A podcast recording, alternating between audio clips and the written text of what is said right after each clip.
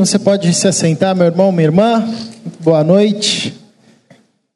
Bom demais ah, estarmos aqui, louvarmos a Deus e agora refletirmos em sua palavra. Eu convido você, por gentileza, ao Evangelho de João, capítulo três, verso um.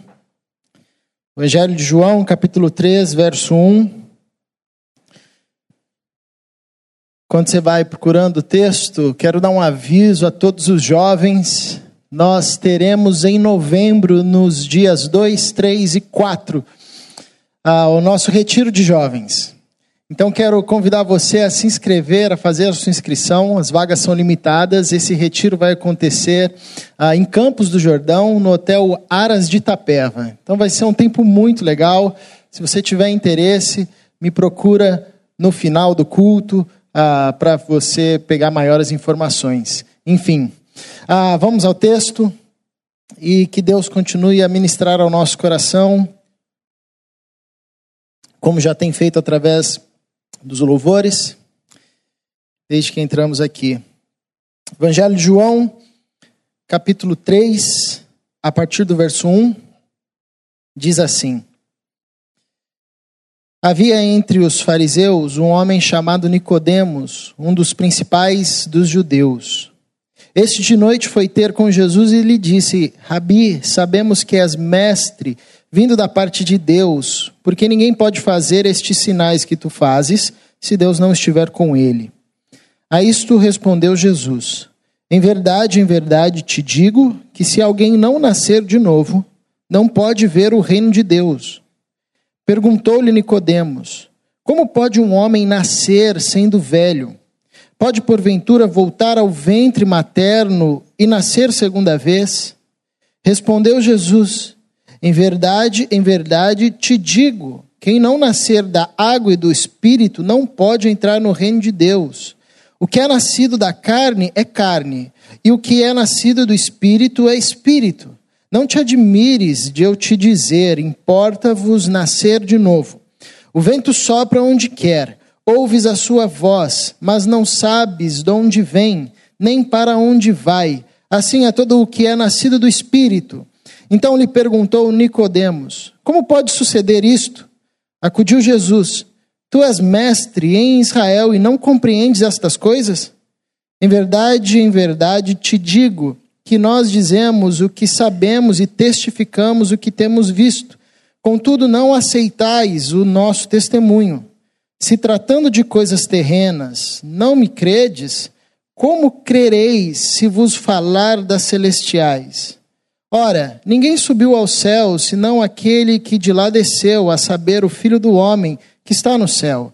E do modo por que Moisés levantou a serpente no deserto, assim importa que o Filho do Homem seja levantado, para que todo o que nele crê tenha a vida eterna. Paizinho, encontra-nos nessa noite mais uma vez, mediante a tua palavra. Abra os nossos olhos, revela-nos pelo teu Santo Espírito a profundidade da tua salvação em nós. Tem misericórdia de nós, Senhor, pois somos pequeninos e precisamos da tua condução para sermos salvos. Precisamos da tua intervenção. Precisamos que o Senhor se revele a nós para que possamos compreender a nossa pequenez e assim compreender a grandeza do teu amor, e dessa forma sermos salvos, redimidos e transformados. Livra-nos do engano de acharmos que nos encontramos contigo, enquanto na verdade nos encontramos com a nossa própria vaidade. Livra-nos do engano de vivermos uma vida achando que sabemos, e no fim descobrirmos que não sabíamos do essencial. Faça-nos, por tua graça, nascermos de novo, da água e do Espírito. Dá-nos a nova vida em Cristo Jesus. Dá-nos a nova vida que não é fruto do esforço da carne. Dá-nos a nova vida que é fruto do milagre dado por Cristo Jesus, que nos encontra no caminho da nossa existência e nos leva para um novo tipo de viver e nos dá uma nova existência e abre os nossos olhos. Revela-nos, Senhor, pois a tua palavra diz que o Senhor revelaria isso aos pequeninos. E nós aqui estamos, pequeninos que somos, clamando que a tua palavra seja revelada a nós, poderosamente, pelo teu Espírito em Cristo Jesus. Amém. Esse texto, ele parece um amontoado de conversa, sem sentido. Nicodemos pergunta uma coisa, Jesus responde outra, que parece não ter conexão nenhuma. Eu confesso para você que toda vez que eu vou ler esse texto, eu leio umas cinco vezes e fico assim, olha, eu acho que eu perdi o fio da meada. E eu fico até tranquilo de pregar nesse texto, porque provavelmente eu acho que no final da conversa, nem Nicodemos entendeu direito o que Jesus estava falando. Então, se ele não entendeu direito, pelo, ah, pelo que eu penso, né, é, eu fico mais tranquilo nisso. Mas eu quero me ater, dentre tantas verdades maravilhosas nesse texto, e, e são verdades mesmo, porque Jesus sempre responde a Nicodemos por três vezes, dizendo, em verdade eu te digo, em verdade eu te digo, em verdade eu te digo, ou seja, a palavra de Jesus está baseada literalmente na verdade. Essa é a ênfase de Jesus à resposta de Nicodemos, talvez contrapondo a construção religiosa, a construção teológica de Nicodemos, que possivelmente ah, não era baseada na verdade, ou era um equívoco que ele achava ser a verdade, e talvez por essa a razão, Jesus por três vezes enfatiza, eu estou dizendo em verdade, eu estou dizendo na verdade, eu estou dizendo a verdade a você. Eu quero me ater a uma frase que eu acho incrível, e acho ela muito profunda, quando Jesus diz a Nicodemos, tu és mestre em Israel e não sabe dessas coisas? Essa frase é muito profunda e as implicações dela, ah, elas é, são profundas também. Israel, é, Israel, Nicodemos, como nós sabemos, ele era mestre em Israel. E um mestre respeitado, ocupava um lugar de destaque ah, entre os fariseus. Era alguém ah, que tinha é, licença e reconhecimento para ensinar acerca das Escrituras. Era um verdadeiro mestre de Israel. E olha a crise que essa fala de Jesus revela. Ele era um mestre que sabia de muitas coisas, mas não sabia do essencial. A tal ponto que Jesus diz, no meio da conversa, meu amigo, calma aí. Você é mestre em Israel? Você conhece e se debruça sobre o mesmo livro que eu debruço, porque toda essa conversa tem um pano de fundo dos profetas, ah, da promessa e da profecia dada principalmente por Ezequiel, de que Deus iria purificar o seu povo, daria do seu espírito para o povo, colocaria do seu próprio espírito no coração do povo, regenerando o seu povo, fazendo eles nascer de novo. E no meio dessa conversa Jesus diz, calma aí meu amigo, nós nos debruçamos sobre o mesmo livro, ah, com a grande diferença que entre o povo você é considerado como mestre. Eu sou aí um cara que é alternativo, né? Mas você assume essa cadeira de mestre em Israel e você não sabe disso. Isso é uma denúncia de que é possível sabermos de muita coisa, mas não sabermos do essencial. Isso é uma grave denúncia de que é possível nos debruçarmos sobre o texto bíblico e aprendermos muitas verdades. E conhecermos muitos conceitos, mas não identificarmos ou sermos encontrados por aquilo que é essencial. Jesus, provavelmente depois dessa conversa, Nicodemos ficou aí com a cabeça fervilhando, tentando pensar o que, que ele perdeu na sua leitura do, das Escrituras. O que, que ele deixou passar? E o contexto nos revela ah, que o que Jesus está enfatizando é que as Escrituras ah, e, e a palavra de Deus, a revelação de Deus, tem um único propósito, que é nos conduzir para esse nascer de novo. Em certo sentido, Nicodemos deixou isso passar. Agora essa frase, ah, você é mestre em Israel e não sabe dessas coisas, também ela revela um outro problema muito grave. O mestre ensina, e ensina ao povo. Se um mestre não sabe do que ele está ensinando, o povo não sabe o que está recebendo. Esse texto, Jesus revela que há uma crise no ensino de Israel, porque nem os mestres sabiam o que eles estavam ensinando. Ou, na verdade, eles sabiam de muitas coisas, mas não sabiam do que era essencial. Então, o povo estava ouvindo e recebendo um ensinamento que era palha, porque não era o essencial. Há um ensinamento nas Escrituras que nos é essencial, que nos é crucial na caminhada e que nós não podemos abrir mão e que nós não podemos passar ah, na nossa experiência de fé sem sermos encontrados por essa verdade, que é a verdade do nascer de novo.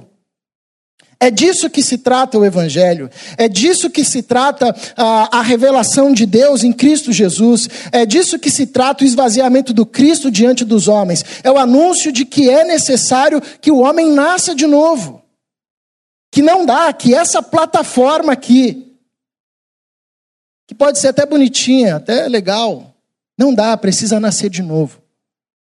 Nós precisamos da experiência milagrosa de darmos um salto na existência, de mudarmos de plataforma. A nossa plataforma ela está contaminada pelo pecado de Adão, e se nós não nascermos de novo, ah, não adianta de nada todo o nosso conhecimento, toda a nossa construção de vida, tudo que conquistarmos, ah, nós correremos o risco de no final chegar e ouvirmos de Jesus: meu amigo, você é mestre, você viu tanta coisa, você aprendeu tanta coisa, você conquistou tanta coisa, mas você não viu e não pegou o essencial. Você deixou passar aquilo que era a essência, o essencial. Então é interessante esse confronto de Jesus a Nicodemos, revelando a Nicodemos que ele precisava ver e vislumbrar uma verdade que era essencial e que até então ele não havia compreendido. E o apóstolo Paulo vai dizer algo muito bonito, Daniel leu hoje pela manhã antes da ceia, né? Que Deus, o evangelho é escândalo para os sábios. Que Deus ocultou essa verdade dos sábios e revelou aos pequeninos. Isso é muito legal nos evangelhos, porque os mestres e os sábios daquela época não conseguiam compreender o que Jesus estava ensinando. E olha que Jesus falava por parábolas, uma, uma linguagem super popular e comum, mas eles não conseguiam entender o que Jesus estava falando. Mas os pequeninos, os pobres, os humildes de coração, os rejeitados, os marginalizados, eles entendiam e eram transformados. Isso me ensina que salvação, e é uma das coisas que eu tenho mais refletido ao longo desse tempo, salvação é um ato de milagre de Deus. Salvação é muito mais do que ah, adotar medidas comportamentais. Salvação é muito mais do que ah, ingerir conhecimento. Salvação acontece numa relação milagrosa que depende de Deus se revelando a nós.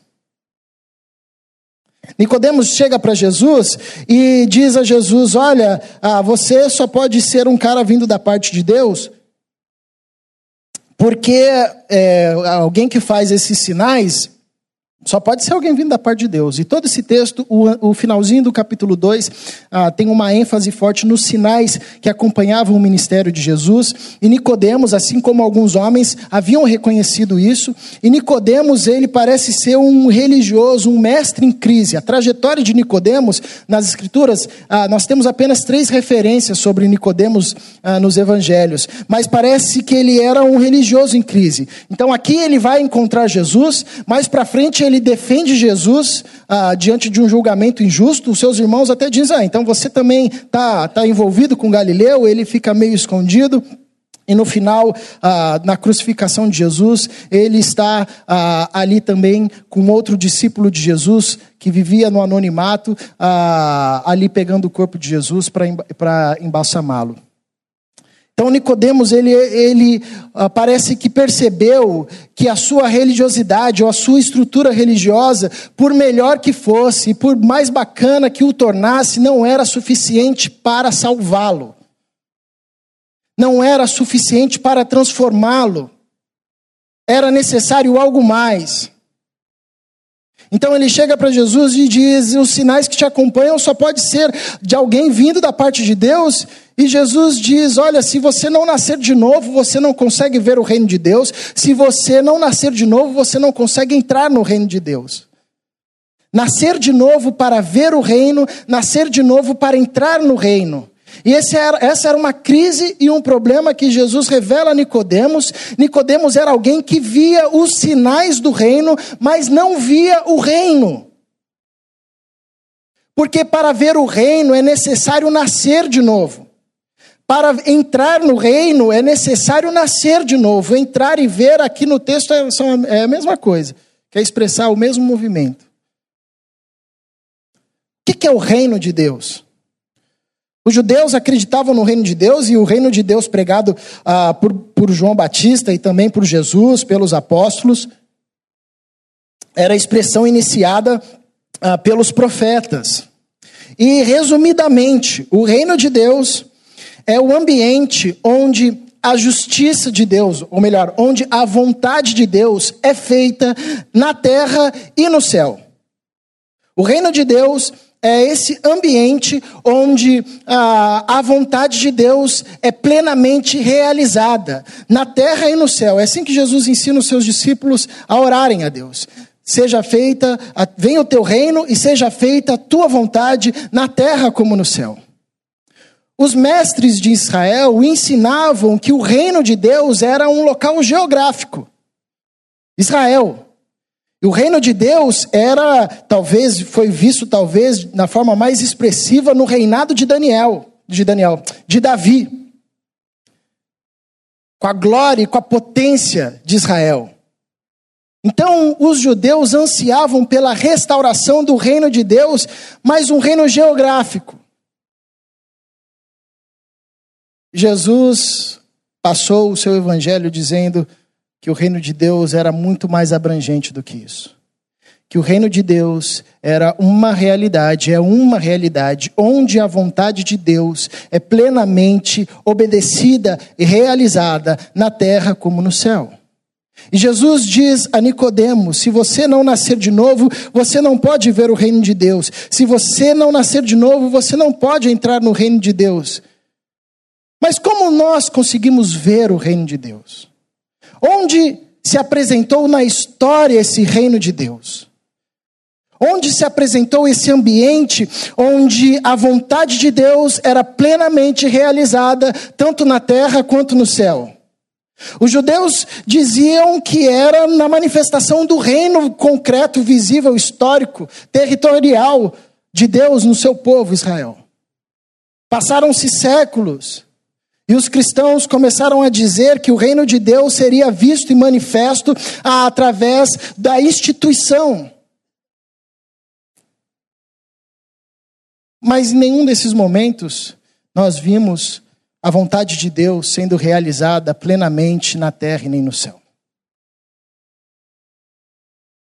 Como, onde nós vemos o reino de Deus?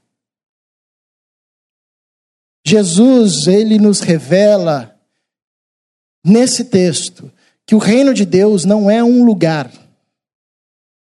Que o reino de Deus é uma pessoa. Jesus Cristo.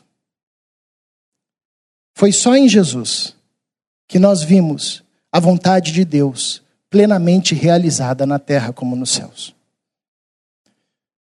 A fala de Jesus para Nicodemos é: Você precisa nascer de novo para você enxergar o reino de Deus. E enxergar o reino de Deus ou entrar no reino de Deus não é vislumbrar um local geográfico, não é vislumbrar uma instituição, não é vislumbrar uma pessoa, é, né, uma, uma nação. Vislumbrar o reino de Deus, ver o reino de Deus é ver uma pessoa, é encontrar uma pessoa, que sou eu mesmo, Jesus Cristo.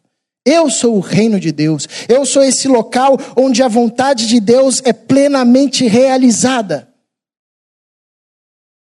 Por essa razão, continua a conversa de Jesus, e Jesus traz uma cena histórica que provavelmente Nicodemo se lembrava da experiência do povo no deserto, quando eles começaram a blasfemar contra Deus, ah, e Deus mandou serpentes, e eles começaram a morrer, e eles desesperados foram até Moisés, Moisés intercedeu e clamou a Deus, Deus pediu para que ele fizesse uma serpente de bronze, e quando essa serpente de bronze fosse levantada, os homens olhavam para aquela serpente e eles eram curados. E Jesus, trazendo esse fato histórico, algo que Nicodemo sabia, ele diz: da mesma forma eu serei levantado, eu atrairei, atrairei todos para mim, e quem olhar, me ver, crer em mim será salvo. Jesus está mudando o olhar de Nicodemos, ou tentando mudar o olhar de Nicodemos na sua perspectiva de reino de Deus, não para uma experiência geográfica, territorial, histórica, mas para uma experiência pessoal, uma experiência com Ele, com Cristo, aquele que é o cumprimento da vontade de Deus, aquele que cumpre plenamente a vontade de Deus. Agora, quando Jesus diz: você precisa nascer de novo para ver isso, você precisa nascer de novo para entrar nesse reino. E Nicodemos pergunta: como que eu faço para nascer de novo? Já sou velho? Como é que é isso, né? E Jesus responde de uma outra forma ainda mais complexa: quem é nascido da carne é carne, quem é nascido do espírito é espírito. Importa-vos nascer de novo. Jesus ah, está nos revelando que a posição que nós ocupamos em relação à salvação é a posição mais desconfortável. Porque ser bom, a gente sabe, ou a gente pelo menos acha que sabe. Fazer o certo, a gente até consegue. Agir bem, a gente até tenta e consegue na maioria das vezes. Não errar, ok, dá para dá para fazer. Seguir cartilhas, beleza, é possível. Agora nascer de novo, não dá. Agora nascer de novo é impossível aos homens. E Jesus ainda diz, ah, é como o vento que sopra, ninguém sabe de onde vem nem para onde vai, assim é todo aquele que é nascido do Espírito, que Jesus está nos revelando e sobretudo confrontando a Nicodemos, é que o novo nascimento não é produto de uma religiosidade, que o novo nascimento não é produto de um conhecimento técnico, que o novo nascimento não é produto de, um, de uma consequência de regras comportamentais, que o novo nascimento é fruto exclusivamente do milagre do nascer de novo, e quem opera isso é Deus. Porque Nicodemos também ensinava sobre o reino de Deus. Porque Nicodemos também encorajava as pessoas a entrarem no reino de Deus. Com benefício, se você fosse judeu, você já estava no reino de Deus. Era só seguir um sem número de regras. Se você não fosse judeu, você também poderia entrar. Era só se circuncidar e seguir um sem número de regras. Pronto, estava dentro do reino de Deus. Por isso, a princípio, parece que essa conversa não faz muito sentido para Nicodemos, porque ele, como judeu, já se via no reino de Deus. Mas Jesus ensina a Nicodemos que nascer no reino de Deus não é um passaporte que a gente ganha dos nossos pais. Que nascer no reino de Deus não tem a ver com o fato de nascermos na família de Israel. Que nascermos no reino de Deus não tem nem, o, a, com, é, nem a relação com o fato de conhecermos as Escrituras. Nascer no reino de Deus tem a ver com nascermos de novo.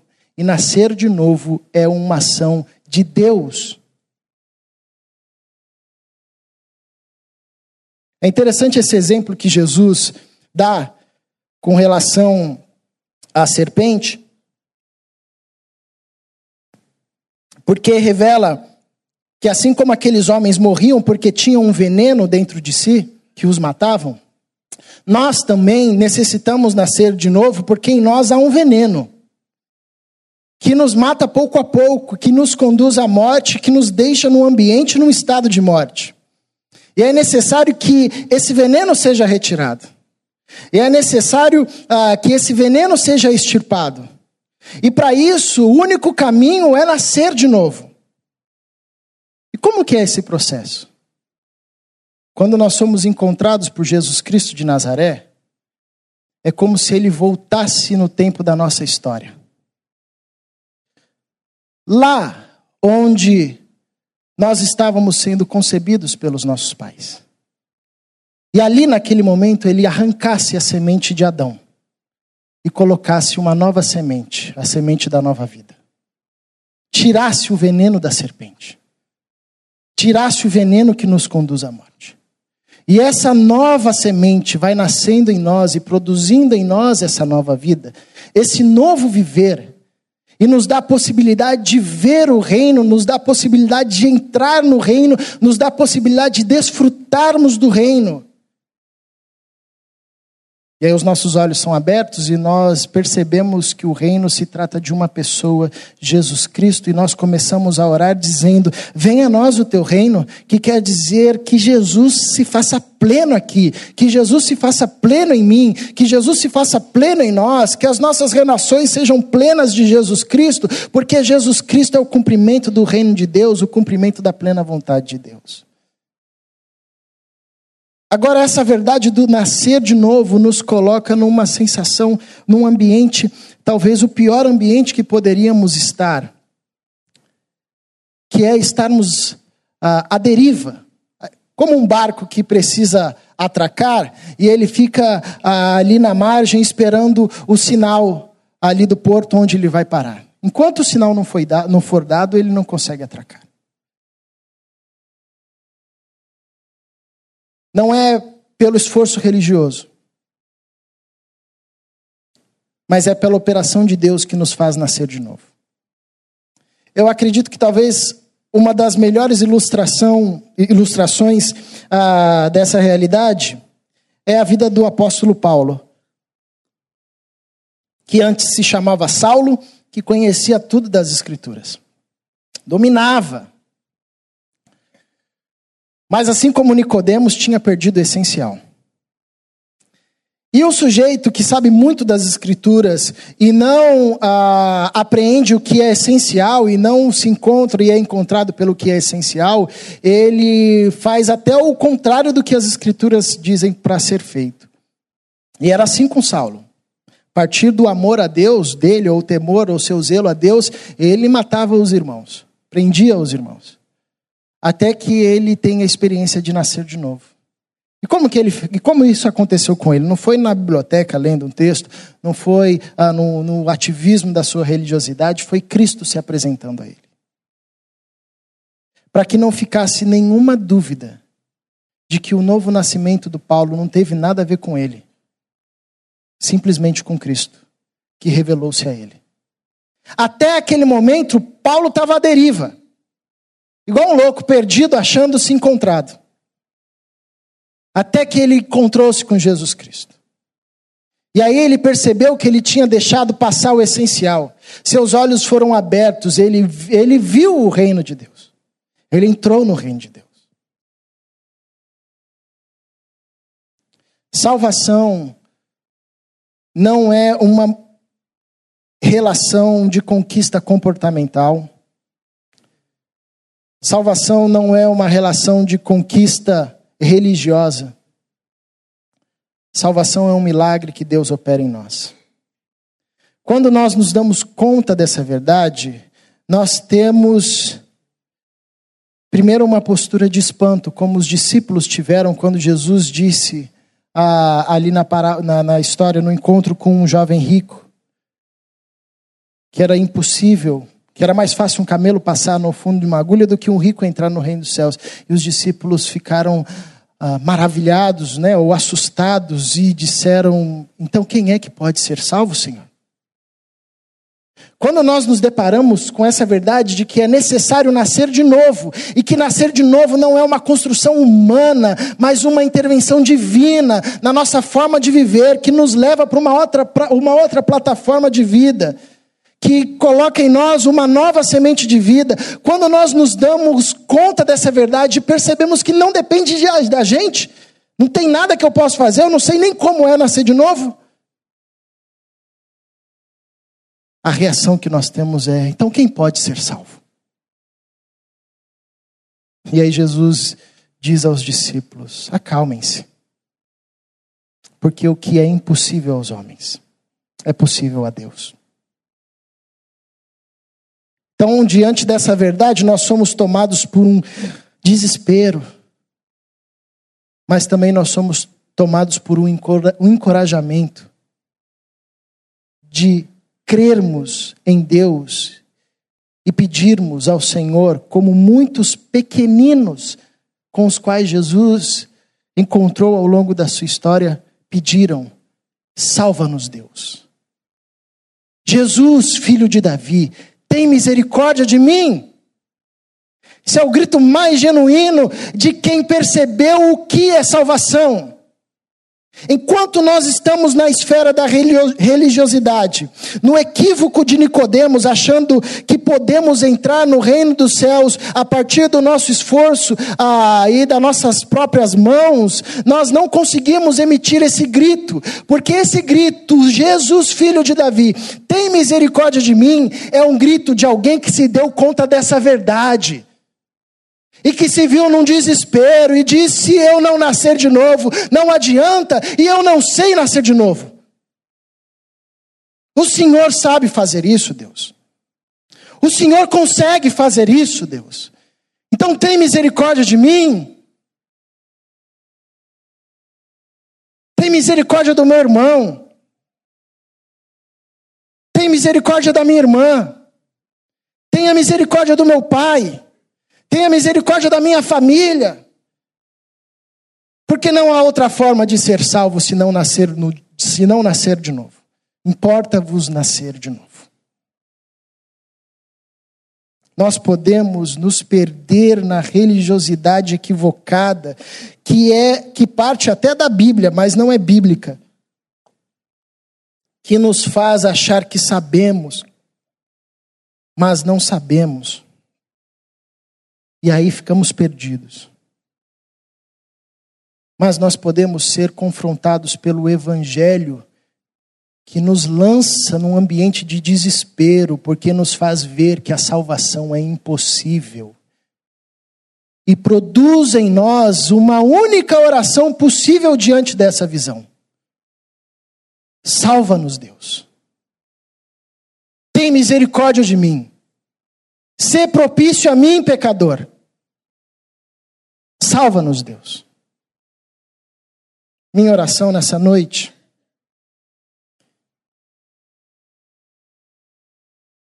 é que o Senhor nos encontre. E se preciso for, nos confronte com a dura verdade que destrói a nossa vaidade, dizendo, você está há tanto tempo e não sabe dessas coisas? É chato, né, ouvir isso. Ainda mais quando você alcança um título, né? Naquela coisa que você domina. Alguém diz, ah, você está tanto tempo nisso aí e não, não sabe disso. Mas é isso que nos salva. O confronto de Jesus, que destrói a nossa construção falsa de salvação, pautada na nossa vaidade, que nos leva para um ambiente de desespero, porque nos revela que para ser salvo é preciso nascer de novo. Isso é um milagre de Deus. E diante disso, produz em nós uma oração. Jesus, filho de Davi, tem misericórdia de mim. Convido você a ter um tempo de oração.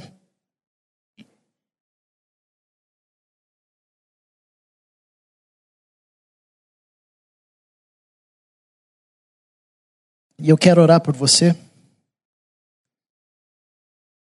Porque talvez assim como Nicodemos, você é alguém que viu os sinais do reino, vê os sinais do reino, mas não viu o reino.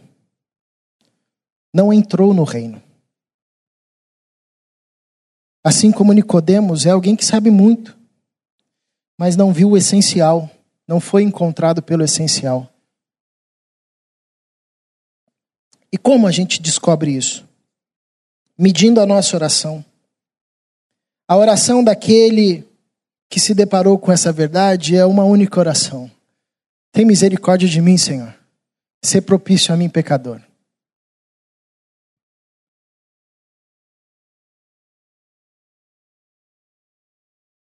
Eu quero orar com você e pedindo a Deus para que essa verdade nos lance nesse ambiente. Assim como os discípulos disseram, então quem pode ser salvo, Senhor? Isso é impossível. Ninguém consegue construir isso.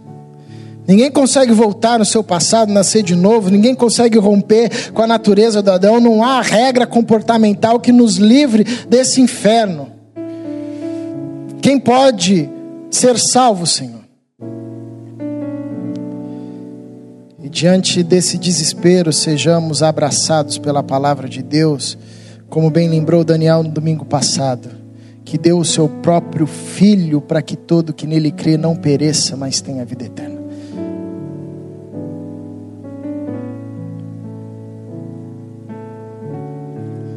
Paizinho,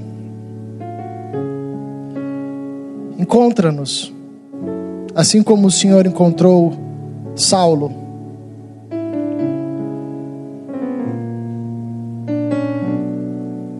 revela-nos o que de fato é ser salvo, revela-nos a profundidade dessa transformação, confronta a nossa vã vaidade e mostra-nos que isso é impossível aos homens,